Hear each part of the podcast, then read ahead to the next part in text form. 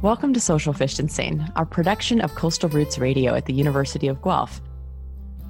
This is the fifth episode of our special coverage of the impact of COVID 19 on North America's coastal fisheries and fishing communities. There's no income coming in, and you still have to pay your bills. You can only freeze so much. And I mean, we're getting in the same situation now. Essentially, what happened is we were unable overnight to sell fish into those sectors. Hello, I'm your co host, Hannah Harrison, and today I'm joined by Emily D'Souza. And I'm Philip Loring. If you're new to Coastal Roots, we are a relatively new international collaboration of communities, scholars, activists, and others who are interested in supporting the health, resilience, and sustainability of coastal communities around the world.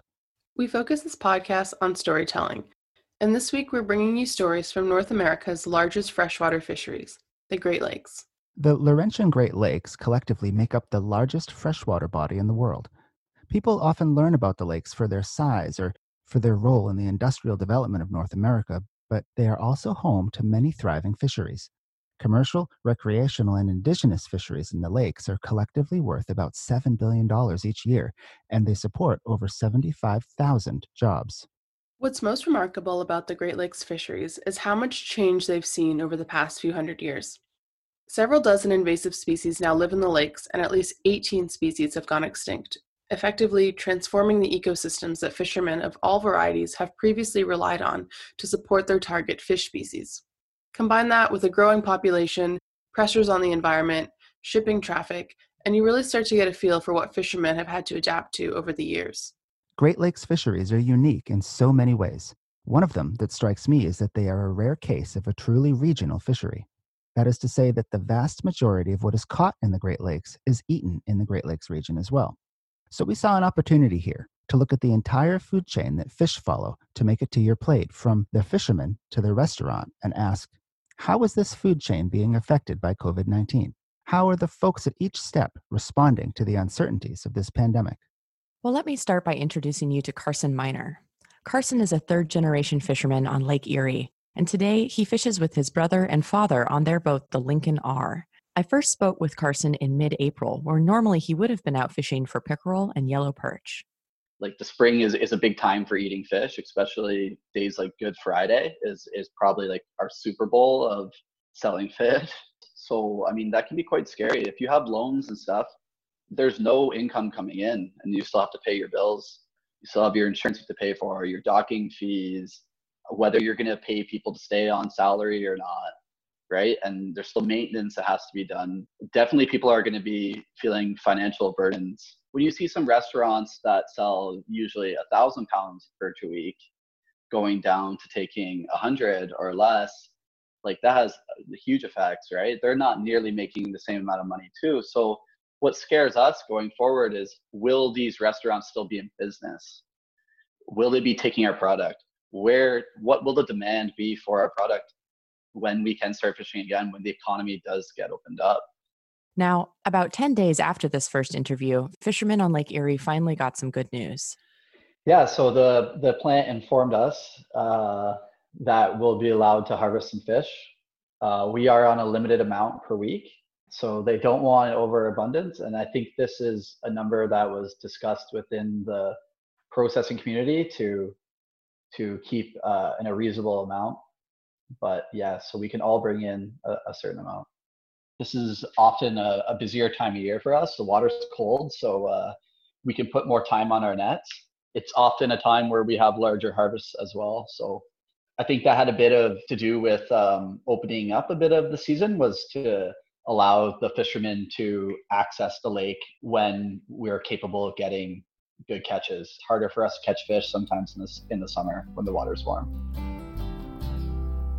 Long ago, before our time, boys, in the days of steam and rail, far beyond this cozy harbor, you could see their lofty sails as they set their nets and drifted at the mercy of the wind. So that's great that Lake Erie fishermen are back on the water.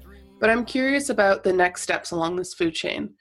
After Carson and his family catch their fish, what happens to them next? Carson's catch is met at the dock by trucks from Prestige Foods, the processor to whom Carson sells most of his fish.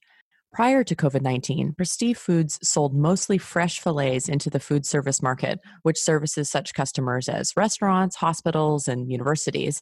Now, they do also have some frozen and value added products as well, but it has generally been a pretty small portion of their overall business model. When we started to hear of COVID 19, you know, through most media streams, and really not having had an experience similar to um, a virus that would ultimately be a pandemic, um, not only in North America, but globally. Um, we originally thought that our biggest concern was going to be a demand issue. That's Ulysses Pradas, the owner of Prestige Foods, who we heard from briefly last week. It was around March 12th and on when started escalating from that to, well, you know, this is going to look different.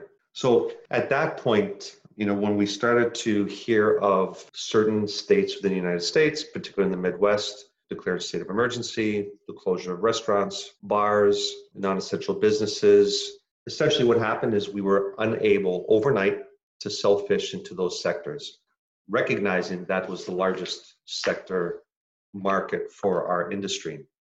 And, you know, and I think we in our industry have always recognized the significance of the food service market as it relates to freshwater fish. I don't think we've ever really stood back and looked at what the impact would have been with the complete closure, as we saw with COVID 19. So the reaction to that was basically to stop fishing because in our industry, freshwater fish fishery for decades has been a supply driven business, which means, you know, we would catch fish and then go to market in that in that in that order.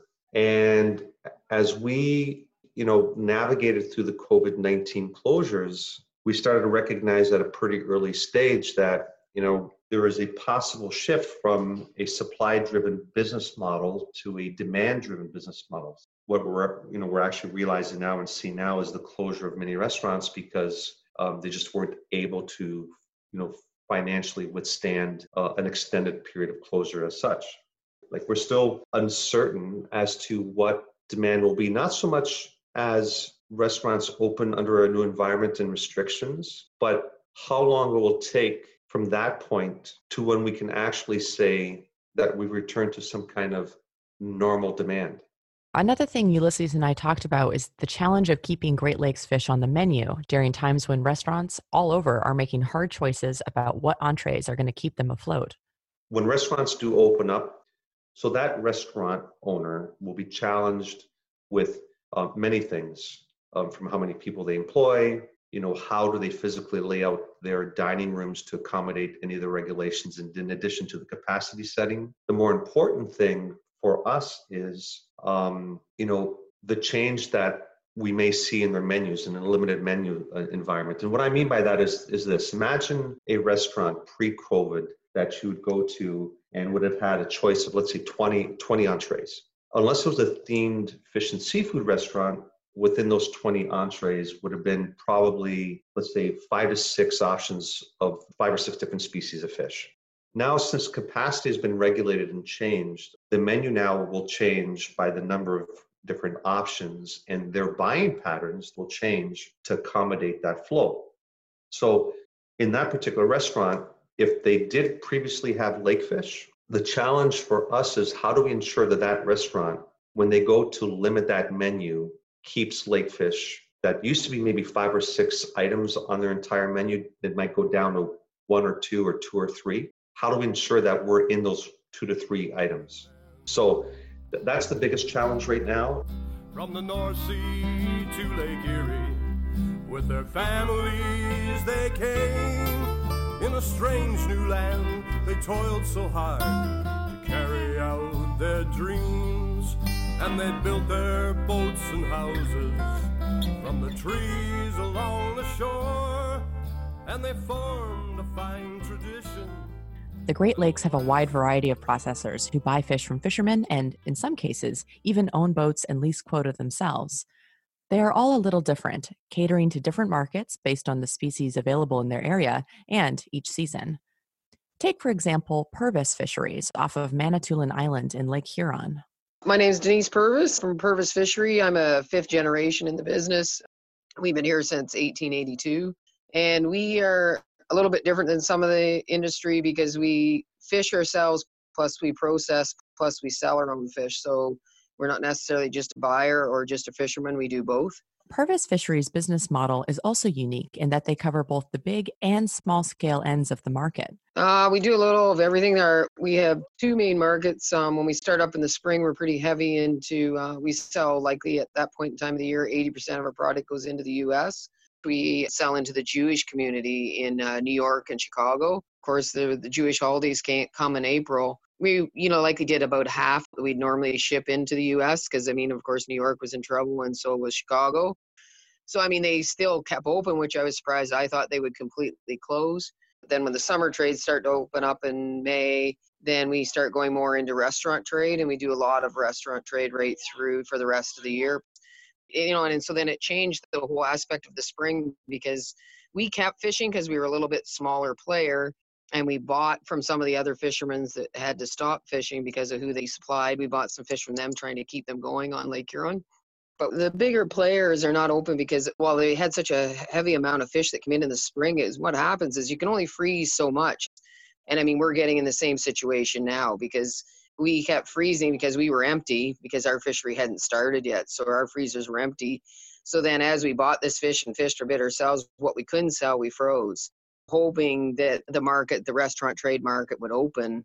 You know, and right now it's you know pretty slow. So we're at the point too. That's why we haven't actually pushed to gear up more of our boats, and you know we're getting to the point where likely going to be maxed out in our freezers too for the summer trade, unless it starts to really open up. On the other side of your business, where you're selling out of your retail shop, for instance, what's going on in terms of local people wanting to buy your product?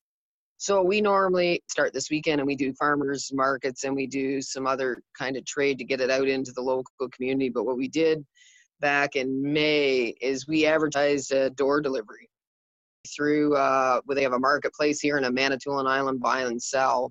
And we let people put in individual orders and we told them we'd drop it on their porch. So we did that twice and we've had a lot of orders.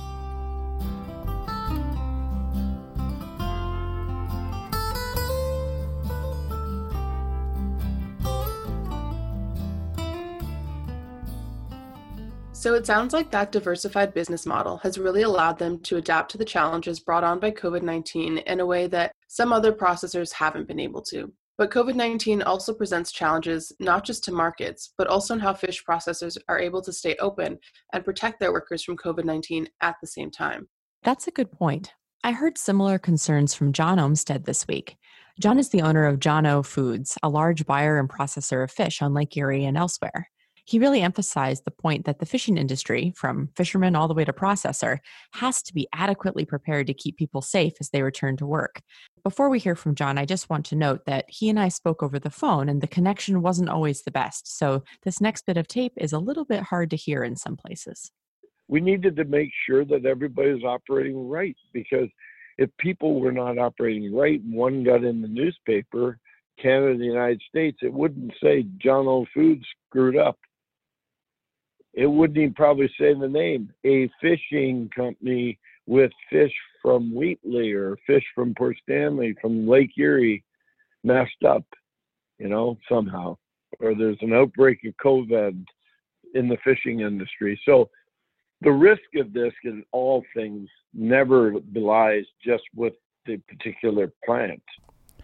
You know, what I'm hearing in these interviews, Hannah, is that the folks involved in Great Lakes fisheries are really facing a variety of risks and challenges. Some people aren't fishing, some people might be fishing too much, and then there's a concern about what happens when the fish gets to the processor. And it has me wondering what's next for Carson's fish? Great question. So let's make one more stop along the food chain and talk with someone who actually brings those fish to our plates. So my name is David Knechtel, and we've been in the, restaurant business since uh, 1960, uh, family run. My mother and father started the business. David and his family own four restaurants and a catering company on the coast of Lake Erie, and most of them specialize in Great Lakes fish, particularly Lake Erie yellow perch. Well, I, I call it my main man there, Mr. Miner, and he's my main supplier, Rod Miner, Miner Fisheries and I call him up, and it's anywhere from 1,500 to 2,000 pounds a week. He brings it in, it's delivered every day. We receive it, it's filleted, clean, and then it's cooked that day. Now, if that name Miner Fisheries sounds a little familiar, that's because David is buying from Carson's uncles, who also harvest, process, and sell Great Lakes fish. Though it's becoming less common, Great Lakes commercial fisheries are often centered around families who have been in the business for multiple generations. Like the fishermen and the processors, David has also seen some big changes due to COVID 19, including closing down three of his four restaurants. We're pretty much the, the one of the oldest restaurants in Port Dover. So we were getting a bit of flack from social media saying, uh, you know, the Knechtels are the restaurants open. They're bringing people to Port Dover. They're bringing the COVID to the uh, to the county. So we closed. We, we had the health department come in. They saw everything that we were doing. They were all good with everything we are doing. Uh, we just decided to close. We closed down. We we did a few changes, and uh, then we opened back up about three weeks later. And now we've been going for about three weeks now in the one restaurant. One thing that stood out to me in talking to David is that part of the resilience of his business model, in as far as his ability to keep a steady supply of fish coming his way, is built into his relationship with the fishermen who catch his fish. I'm family run, and so so I buy from a family.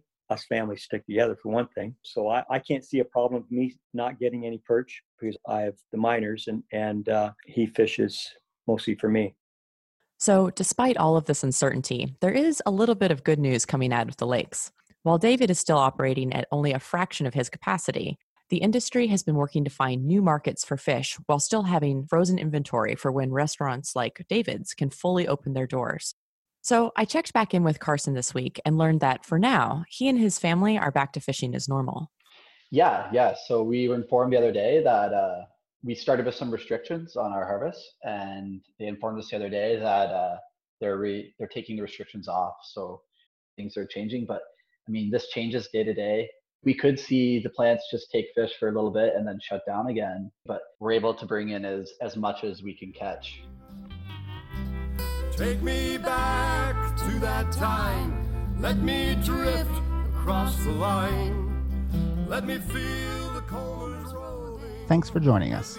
Social Distancing will be bringing you the voices and stories of small scale fishermen and women from around North America for the foreseeable future of the COVID 19 pandemic. To connect with the people you've heard on this podcast, including fishermen, visit us on the Coastal Roots website at www.coastalroots.org. Coastal Roots Radio is funded by the Social Sciences and Humanities Research Council of Canada and the Arrell Food Institute at the University of Guelph. We also receive support from the American Anthropological Association and the Local Catch Network. Today, we heard from Ulysses Pradas, Carson Miner, John Umstead, Denise Purvis, and David Knechtel. You've been listening to Wooden Boats and Iron Men by Bruce House Milner, a longtime singer and songwriter in Port Dover, Ontario. See you next time. Wander every time I think of them. Cause they brave the seas and weather, wooden boats and iron.